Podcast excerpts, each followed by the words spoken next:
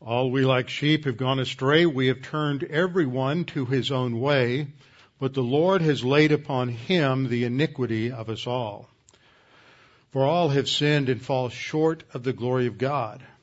But God demonstrates his love toward us in that while we were yet sinners, Christ died for us. Jesus said, I am the way, the truth, and the life. No one comes to the Father except through me. Jesus said to Martha, I am the resurrection and the life. He who believes in me, though he were dead, yet shall he live. And everyone who lives and believes in me shall never die. Before we go to our study of the Word this morning, let's ask God's guidance on our time in His Word. Father, we thank you for your Word, for the living Word, the Lord Jesus Christ, as well as the written Word, which is, as Paul tells us, the mind of Christ. Father, as we come together to reflect upon your word, may we be reminded that this is your instruction to us, your guidance to us, that we may come to understand how things truly are in your creation and not how th- things should be in terms of how we wish they were. Father, help us to understand that we are here as believers with a mission, and that mission is to serve you and to make disciples of all nations. Now, Father, we pray that you would uh, open our eyes to the areas of Scripture we study today and how this applies in our own thinking and in our own living. And we pray this in Christ's name. Amen. While you are turning in your Bibles to Matthew chapter 10, the civics lesson for this morning is that the state senator from this area is Dwayne Bohac.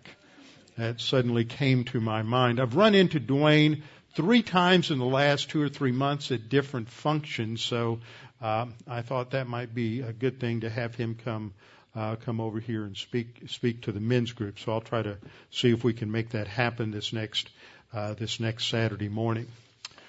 We have been studying in Matthew chapter 10, and since I've been gone for a couple of weeks and had time to think about this a little bit, I want to do a little bit of review so that it sort of brings us back to where we were, and hopefully I'll actually cover uh, some some new ground this morning. Uh, this is a tremendous passage of Scripture because it presents a challenge to us, and it certainly presented a challenge to the twelve disciples. Jesus is giving instruction to his twelve disciples, as 10.1 tells us, and this is uh, his instruction here is one that is specifically targeted to those twelve in that particular situation. How do we know that? We know that because the Lord told them that they were only to take the message to the Jewish people, only to the house of Israel and the house of Judah. They were not to go to the Gentiles. That changed later on. But that's important for helping us to understand the meaning of the passage or what is called interpretation. Interpretation has to do with what the passage means it's in, in its original context, its original situation. Application is how principles there might relate to us. And so this section focuses the disciples' attention on the fact that they are now in a battle, but not just any battle. They are in the central battle of all time, the central battle of all history, which we often refer to as the angelic conflict. The application for us coming out of our study of this section is that like them, we too are disciples. Some things here don't directly apply to us because they were, as Jesus originally gave them, and as I pointed out, they are designed for those who will encounter persecution during the uh, during the tribulation period. But nevertheless, there is a foreshadowing or foretaste of that in, intense future period of persecution, uh, even in the church age. We don't get off scot free. One of the um, one of the things I constantly run into and have most of my uh, adult life as a as a Christian and as a student of the Word is that people who and theologians who ought to know better who do not agree with a dispensational interpretation of the scripture or Uh, they do not agree with a pre-tribulation rapture. Often accuse those of us who are dispensationalists and hold to a pre-trib rapture that we're just teaching people a form of escapism, that they're not going to encounter uh, suffering, that they're not going to encounter persecution or tribulation or testing in this life. And that's so far from the truth. It's just a terrible ad hominem argument where they misrepresent. It's a straw man argument where they misrepresent what we believe. Scripture clearly teaches, and the early church, all the way up through the modern church, clearly encounters hostility in the world we face persecution. And even though we live in a historical bubble in this country, because for the last 300 years, we have been free from overt persecution, government hostility, or legalized uh, persecution, torture, uh, imprisonment uh, of Christians. Nevertheless, we do not get out of this life scot free as Peter points out in 1 Peter chapter 4, we should not be surprised when the fiery trial comes upon us. And he's not talking about the tribulation, he's talking about things that happen in this life. So, as Jesus informed the disciples and warned them of the coming opposition, hostility, and persecution, we need to recognize that the same thing is true for us in our lives and our experience. We are in a battle. We are in a cosmic conflict, a cosmic war. And if you are alive, if you are breathing, whether you are a Christian or not, you are in this war. And it is the war of the ages that centered on the greatest battle of the conflict, which was that which occurred on Golgotha when the Lord Jesus Christ died for our sins and won for us the victory over Satan and delivered us from the slavery to sin. And as Paul points out in Galatians 6:1, this gives us this gives us the freedom that we have in Christ, the liberty that we have in Christ. But everyone needs to recognize that you are in this battle, believer or non-believer. And in this battle, there are two great groups of casualties. That first group of casualties are those who have never trusted in Jesus as Messiah. They have never believed on Him as the fulfillment of the Old Testament prophecies and promises that God would send the seed of the woman, that initial proto-evangelium, that first a hint of the gospel in Genesis 3:15 that the seed of the woman would crush the head of the seed of the serpent. That first hint that is followed through with prophecy after prophecy after prophecy throughout the Old Testament. And this is God's plan of redemption that we would be saved through a substitute who would do everything, would carry our sins for us so that we would not have to suffer uh, for them. We're reminded of passages like Genesis 22 when God told a- Abram to test him, to test him because God had promised that his line would go through his seed, his only son Isaac. And so the test was that has Abraham realized yet that, that whatever happens to Isaac, Isaac is going to live because God promised that the descendants of Abraham would come through Isaac. And so it was a test of faith, one of many that, that Abraham uh, faced. But this time, Abraham got the point. The writer of Hebrews tells us he recognized that even if he carried through with God's command to take the life of Isaac, God would raise him from the dead because God was faithful to his promise. And just as, as Abraham was going to uh, slit Isaac's throat, God stayed his hand and provided instead a substitute, a ram that was caught in the bushes that would be the substitute sacrifice for Isaac, teaching the principle of substitutionary payment for, for sin. And then we come to the Exodus account. And uh, I mentioned this a few minutes ago as we went through the Lord's table.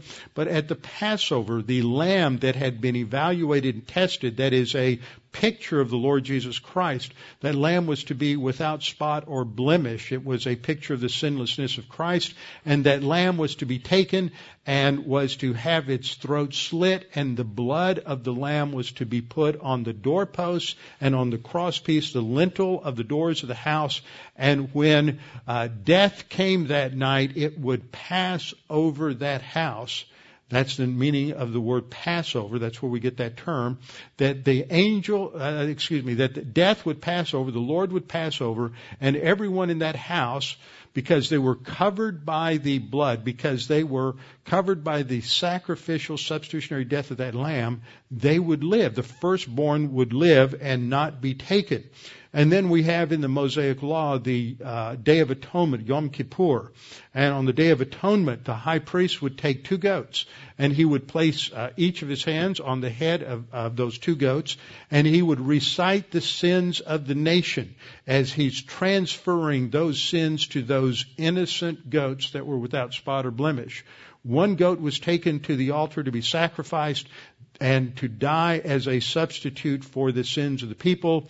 And the other goat was then taken out into the wilderness as far as it could so that that goat could never ever find its way back to civilization as a picture of the fact that God has removed our sins as far as, from us as the east is from the west so that those sins are completely and totally forgiven and forgotten by God and that the, the nation Israel could move forward. This again is a picture of the substitutionary atonement of Christ on the cross.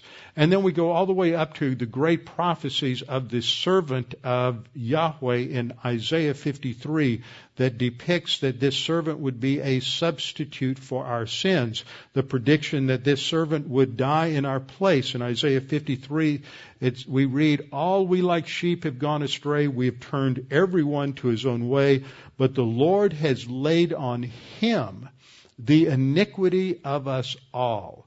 And so once again, we see that that is the issue. So the first type of casualty are those who have never trusted in Christ as Savior, and they will bear the eternal condemnation and eternal punishment in the lake of fire. The second type of casualty is the believer who never gets it the believer who never understands that he's not just saved so that he can live for eternity in heaven, but he is saved for a purpose. He is bought with a price so that he is now to serve God as his representative upon the earth. In the church age, we have been given the privilege to be ambassadors for the Lord Jesus Christ and to represent the throne of God before men. We are not here to serve uh, temporal ends and temporal needs. But we get all caught up in all of that, don't we? We get uh, caught up in our jobs, in our careers, in pursuing education, raising our families, and we forget that the purpose that we're here isn't to raise our families. It, it isn't to excel in our jobs and our career. It isn't to pursue excellence in academic achievement. The, that may all be part of it, but the ultimate thing that organizes and structures everything in our life is that we are here for the purpose to serve the Lord Jesus Christ and to fulfill the Great Commission, which is to to make disciples. And unfortunately, there are many who never get it, and the Apostle Paul tells us that they become enemies of the cross. They fall away from grace. That doesn't mean they lose their salvation, but they've forgotten all about grace. That they don't have salvation anymore. I mean, excuse me, they don't have a spiritual life anymore. They're not living uh, for the Lord anymore. They're in carnality, and the Scripture speaks of that as death. It's a death-like existence. They are still born again. They're still justified. They still have eternal life, but they are walking like the dead. They are spiritual zombies and they are not experiencing the kind of life that God has for us. And at the judgment seat of Christ, where there is a time coming where we will all be accountable to the Lord. And for church age believers, that comes immediately after the rapture of the church when we are face to face with the Lord. And there we will face the Lord at what is called the Bema seat or the judgment seat of Christ and all of our works will be evaluated. Some that we have done as we have walked by the Spirit have eternal value. And on that basis, we will receive reward. And they're referred to metaphorically as gold, silver, and precious stones in 1 Corinthians chapter 3, verses uh, 10 through 15. But there are other works in our life that will be burned up. They're referred to as wood, hay, and straw. And Paul says at the end of his description of the judgment seat of Christ that if anyone's work is burned up, he will suffer loss. Not the loss of salvation, but he him, because he goes on to say he himself will be saved, yet as through fire. So these are the two great casualties in the angelic conflict. And of course, I don't think anybody here wants to be an, a casualty in the angelic conflict. In contrast to those two categories of people, we have those who are going to be successful in the Christian life. They're a different kind of soldier in this cosmic conflict. Scripture describes them in the Gospels as disciples, a word we don't run into too much afterward, but a disciple is not simply someone who has accepted Jesus as Messiah, but is someone who is dedicated to following Him as their teacher, as their guide, as the one who is the uh, sovereign Lord over their life. Uh, lordship salvation misrepresents that and says you need to accept Jesus as Lord of your life to be saved. Salvation is a free gift. We don't um, earn it. We don't deserve it. It is given to us freely. But after we are saved, the challenge before us is are we willing to step to the plate and become a disciple? In Revelation chapters 2 and 3, there are seven letters, seven evaluation reports to those seven churches. And at the end of each of those reports, there is a promise that is given to a group called overcomers.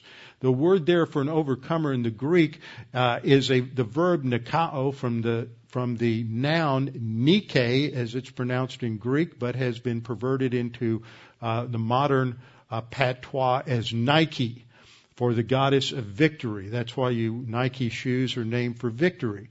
And so that's related to this idea. These overcomers are the believers in the church age who are victorious over the world and over the devil in terms of their spiritual life and their spiritual growth. And Jesus is addressing the 12 because they are the foundation of the church. Ephesians 2:20 says that the pro- apostles and prophets talking about not Old Testament prophets, but the New Testament church age prophets are the foundation of the church. And so Jesus is uh, addressing them in terms of what is expected if you are going to be a disciple. And that's the challenge before us. Are we simply going to be a believer or are we going to be a disciple? Are we going to pursue excellence in the Christian life? So the Bible talks about this as a war. Ephesians 6:10 through 18 depicts that war that we are fighting against an invisible enemy. We are not fighting against flesh and blood, but we are fighting against forces that are unseen, the armies of Satan and uh, which involves all of the demons. And so at salvation, when you trust Christ as your Savior, what happens is that you are immediately inducted into the Lord's army. We are adopted, Scripture says, into the family of God, but that means we're now in this intensified conflict. When you were a failure, when you were a casualty, it didn't really matter. But now that you are a member of God's royal family, you have a target on your back, whether you like it or not. You can run, but you can't hide. And the issue for us now is whether or not we're going to accept that challenge to be disciples. And so we have this metaphor, this military metaphor that runs through the scripture as well as athletic metaphors to describe this contest that we're in. And it's not a contest against each other. It's really a contest in terms of can we do the best that we can do in terms of accepting the challenge of discipleship from the Lord. Scripture says that at that instant of faith, we're adopted into God's royal family, and we have changed sides in the conflict. We have been transferred from the power of darkness, Scripture says, to the kingdom of His beloved Son, uh, Colossians 1.13 and Acts 26.18. And so from that point on, once we enter into that new position, the challenge is before us. It's a daily challenge. Each day we wake up and we have to decide, am I going to live today for my agenda or am I going to live today for the Lord's agenda? And many times during the day, we may have to revisit that decision depending on how things are going. Now, we enter into this conflict, and so we became, become members of what we refer to metaphorically as the Lord's army. Now, like most military organizations, there are basically two types of people in the military. You have those that are just uh, just uh, punching the clock, as it were, and marking time until their enlistment is up. They get their veterans benefits, much like the fact that every believer gets eternal life. Every believer is going to have a resurrection body. Every believer is going to be glorified. Uh, every believer is going to spend eternity with the Lord Jesus Christ, and there's going to be no more pain, no more sorrow, no more tears, for the old things have passed away. But on the other hand, there's another option. And that option takes us above and beyond the basics that everybody gets at salvation. These are referred to in the scripture as rewards. And if you look at the last couple of verses in Matthew chapter 10, you see that, that this is in fact what Jesus has been talking about as he's been challenging his disciples in these verses. He says in verse 41, he who receives a prophet in the name of a prophet shall receive a prophet's what? Gift. No? Reward. A prophet, uh, and they says he receives a righteous man in the name of a righteous man shall receive a righteous man's reward. So this passage is not talking about salvation and what we must do to be saved. It's talking about rewards and rewards for excellent service and rewards for uh, uh, taking on the challenge of of being a disciple and pursuing the goal of being an overcomer, a victor. Now, in human terms, we might compare this uh, to uh, special uh, units within the military.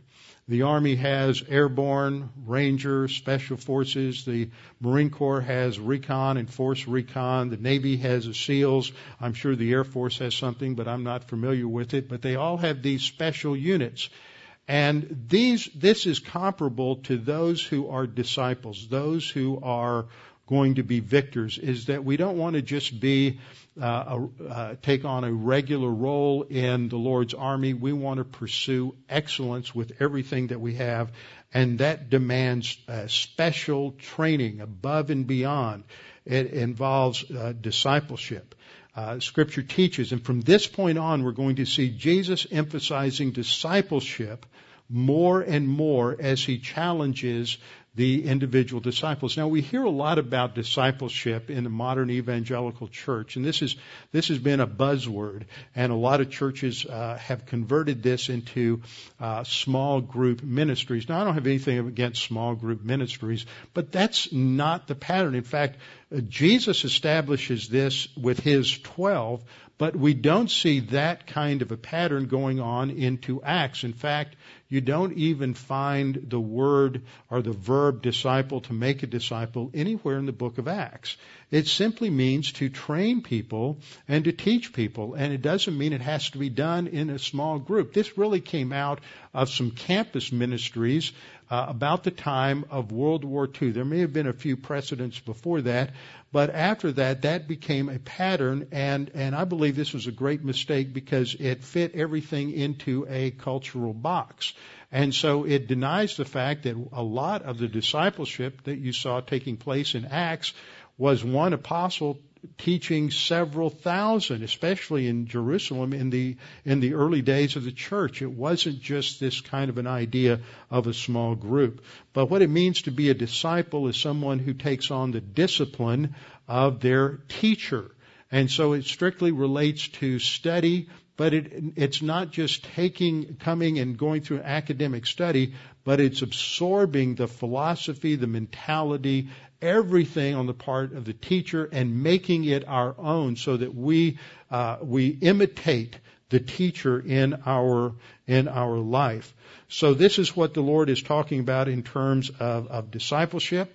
Later on, he'll talk about the importance of counting a cost. It's not like salvation, which is a free gift. In Revelation, says, "Take from the living water freely." But discipleship has a cost.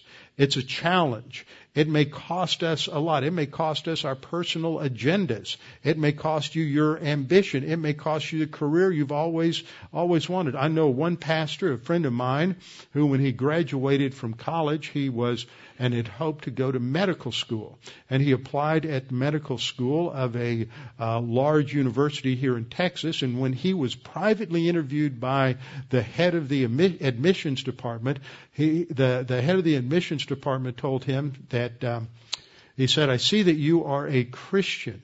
Well, what do you think about uh, creation and evolution? What are your beliefs? And he said that he believed in the Bible, that he believed in a young earth, he believed that God created everything in, in uh, six days and rested on the seventh.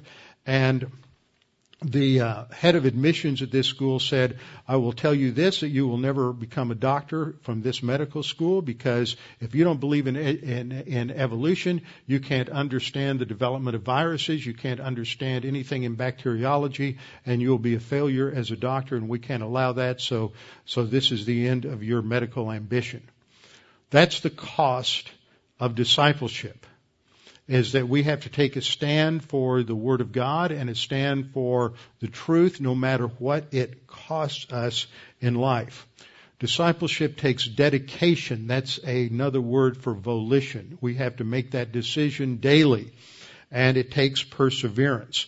And it takes a willingness to set aside everything that we hold dear in life if it comes between us and our service to the Lord and serving His uh, His agenda for us.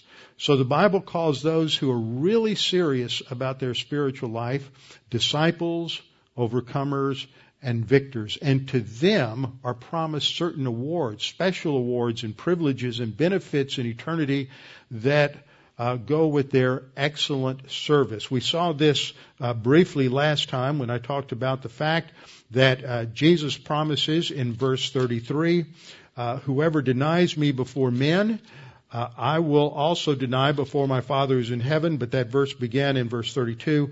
Uh, whoever confesses me before men, him I will also confess before my Father who is in heaven.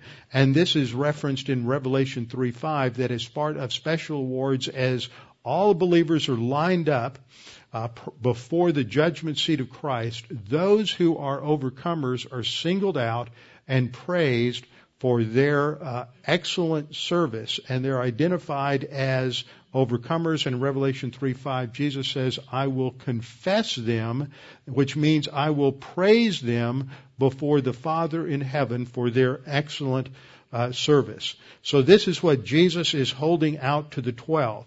But he promises that if you want to be a disciple, if you're going to carry out the ministry that I'm giving you, you're going to face opposition and you're going to face uh, challenges. And that will be true of all those who follow you. And so he gives this warning. And these warnings that we see from verse 16 on also uh, portend certain trends that will take place during the church age, even though their ultimate fulfillment will not come until the tribulation period. We see that because verse 22 says those who endure to the end will be saved. That's also repeated in Matthew uh, chapter 24 and is a reference to the end of the tribulation period in Matthew chapter 24 verse 13. And in verse 23, the reference is to the coming of the Son of Man. That comes at the end of the tribulation uh, period. And so as we studied all of that, we see that this, the, the interpretation of the passage and its fulfillment comes in the tribulation, but we see that during the church age, these trends uh, continue. And so they, let me just remind you of some of these warnings. Back in verse 17, Jesus said, beware of men for they will deliver you up to councils and scourge you in their synagogues. And this, in fact, happened in the early church. And the one who was most responsible for this was the man called Saul of Tarsus, who was converted in Acts chapter 9, accepted Jesus as Messiah, and became known as the Apostle Paul.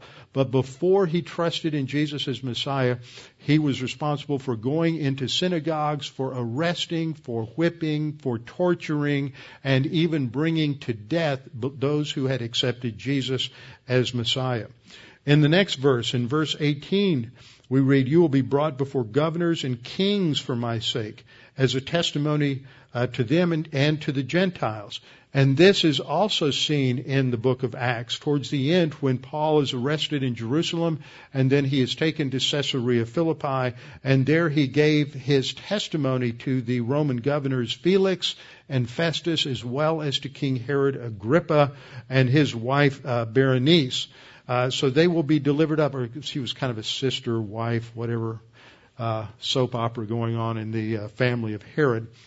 Uh, third, we see a warning here that um, that they would be betrayed by their own family members. Verse 21, brother will deliver a brother to death and a father his child and children will rise up against parents and cause them to be put to death.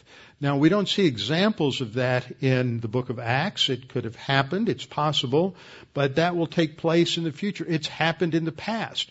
It happened under Soviet Russia where the children were taught to betray their parents if they were uh, Christians, if they were worshiping God. And that took place there. It took place in, in uh, Soviet China. It's probably taken place in communist North Korea. So these things have taken place over the course of history. And uh, it could happen to us. That is why the Lord says that we have to put Him before the love of our parents, and the love of our children. He is the, He is the priority. So let me remind you of some other things that Jesus says here. He says that they would be hated for Jesus' sake. He warns this in verse 22. You will be hated by all for my name's sake. That's just what we want to hear, isn't it? That's one of those messages on Sunday morning that leaves you leaving feeling warm and fulfilled and, and uplifted that when you are following Jesus, people are not going to welcome you with open arms. People are going to reject you, and this may happen to people you care very much about. It may happen with your with your family members. But Jesus is saying that we are not any different, or to not expect any different treatment than our teacher, our master. Verse 24: A disciple is not above his teacher, nor a servant above his master. They hated Jesus. We should not expect anything less than to be hated if we are going to line up with Him. Furthermore, they not only hated Him, but they called Him the, the agent of the devil. That He did what He did under the uh, power of Beelzebul. Beelzebul was a term related back to the worship of Baal in the Old Testament, but it had come to be applied by the Jews of Jesus' time to the head of the of the fallen angels, to Satan himself. And so they're basically saying of Jesus that that you're not good. You claim to be righteous, but you're evil. You are actually the devil's mouthpiece. And those who follow you, they're followers of the devil as well. It's, it's a complete reversal of polarities. Good is called evil, and evil is called good. And we have not seen that in our lifetime in this country. It happens in other places. If you are in an Islamic country and you are a Christian, then you are identified with Satan. And who knows, that may come to a theater near you very soon with the way uh, things are going in this world. In fact, I suspect that before uh, some of us die, that we may see overt opposition and persecution in this life. Why is it that people hate us?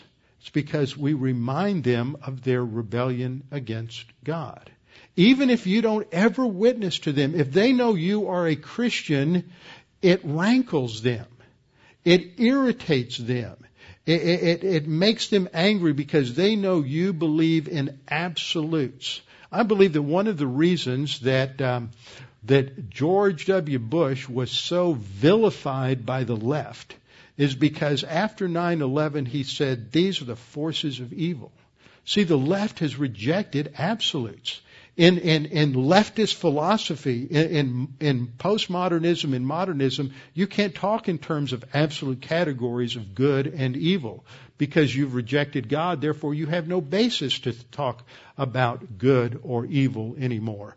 And as soon as he came out with this absolute view of right and wrong and black and white, this immediately angered the left. And they hated him because that reminded them of something that they were desperately trying to suppress in unrighteousness, as Paul puts it in Romans chapter 1. Paul says it this way in 2 Corinthians 2:16 that we are to those who are not saved an aroma of death. So that when you go around your family, they smell death, not your death, but their death. And they don't want to think about it. When you are at work and it's known that you are a Christian, there are some there who are going to uh, be hostile to you because to, to, to them, you smell like death their death. They don't want to be reminded about that. We live in a nation where we are more and more painted as the enemy. We are judgmental. We're hateful towards homosexuals. We are hateful towards people who believe there are other ways to heaven. We are accused of hate speech because we just believe that there is only one way to heaven. And we remind people that their way is not the way that their truth is not the truth and their life is a sham. And because of that, they are hostile to us. And this is only going to increase. We learn that as we live as, as believers, we're going to face two kinds of opposition. Mostly in this country, we've only faced one kind of opposition, one kind of persecution, and that is a covert persecution. Overt persecution is when family members reject us, turn us over to government authorities for uh, torture and for arrest. Um, when uh, we are rejected by uh, schools, by employers, by jobs, when we are open to anything from mild rejection to ridicule to opposition to open hostility, and then even the most extreme forms of physical imprisonment, torture, and even death. But most of us face the quieter, covert forms of persecution. We are silently ridiculed. Somebody just doesn't give us a promotion because they know we're a Christian or we're not accepted into certain schools. Several years ago, Dr. Steve Austin, who's going to be leading us on our uh, raft trip through the Grand Canyon in May and who spoke here as part of the Chafer Conference six or seven years ago, uh, t- told me about his uh, graduate career as a doctoral student at the University of Pennsylvania. During that time, he could not let it be known that he was a creationist. He wrote a number of creationist articles for the Institute of Creation Research under a pseudonym. If it had become known that at University of Pennsylvania that he believed in a literal biblical creation, then his funding would have dried up. He would have immediately been been uh, been kicked out of the program.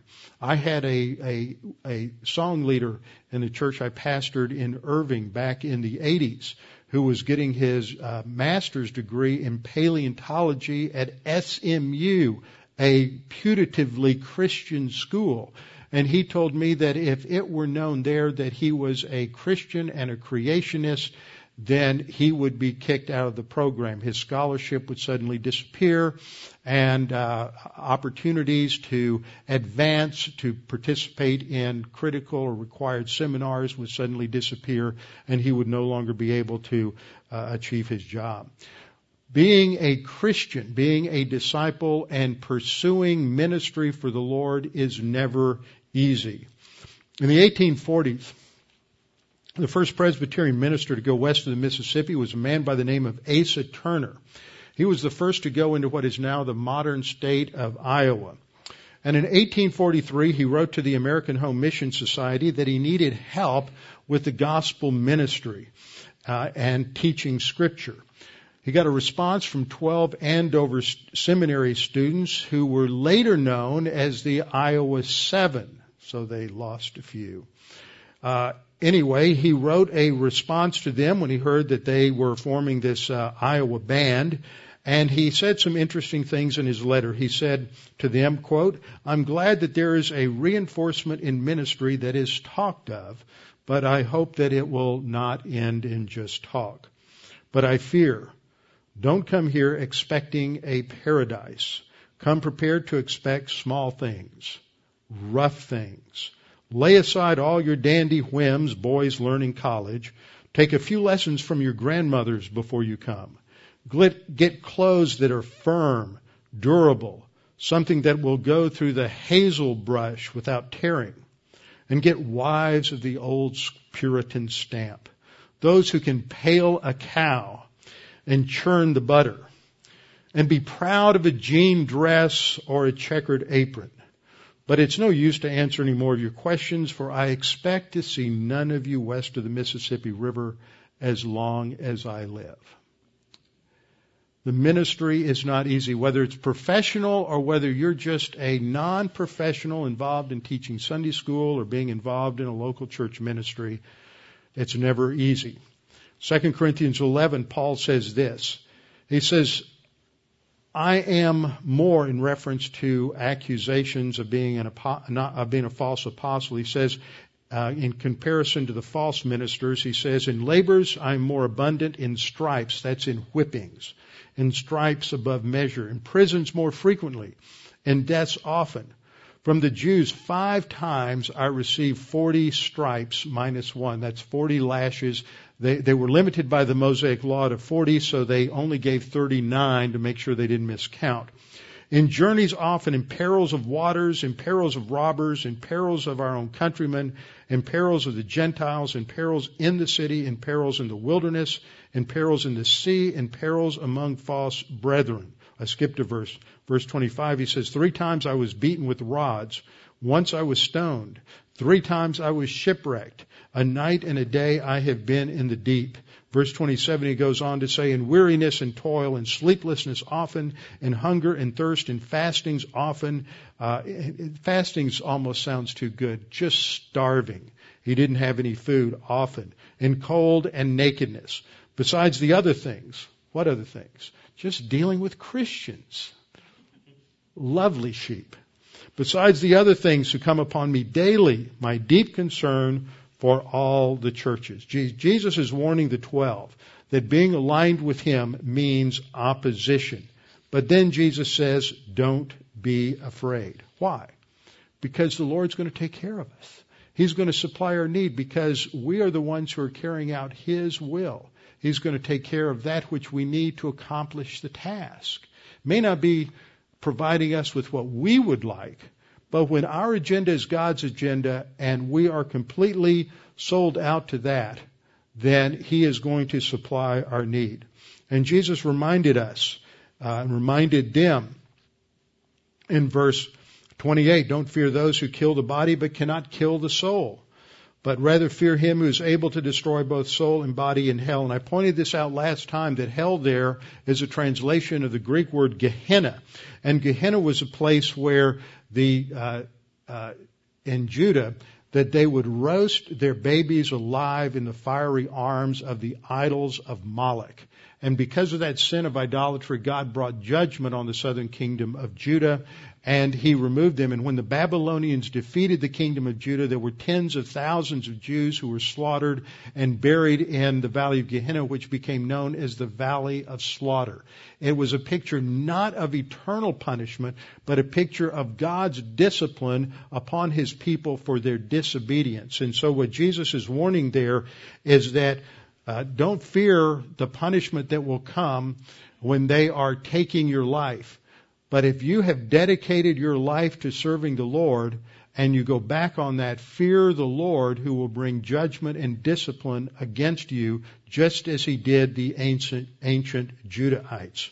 When I read this, I think about uh, the the situation known as uh, uh, under under Bloody Mary, Mary, uh, the Queen of England, during the time of the Tudors. Uh, she w- reigned for two, two short years, thankfully, between Edward and her sister Elizabeth. And during that time, she burned alive at the stake over 300 Protestants in the fields of Smithfield. And two of those that were most, most notable were named uh, Thomas Cranmer and Ridley. And uh, Ridley, when he was burning and his body was lighting up like a torch, he turned to Cranmer and he said, uh, Courage, my brother, because the fire that is lit by us today will burn throughout England.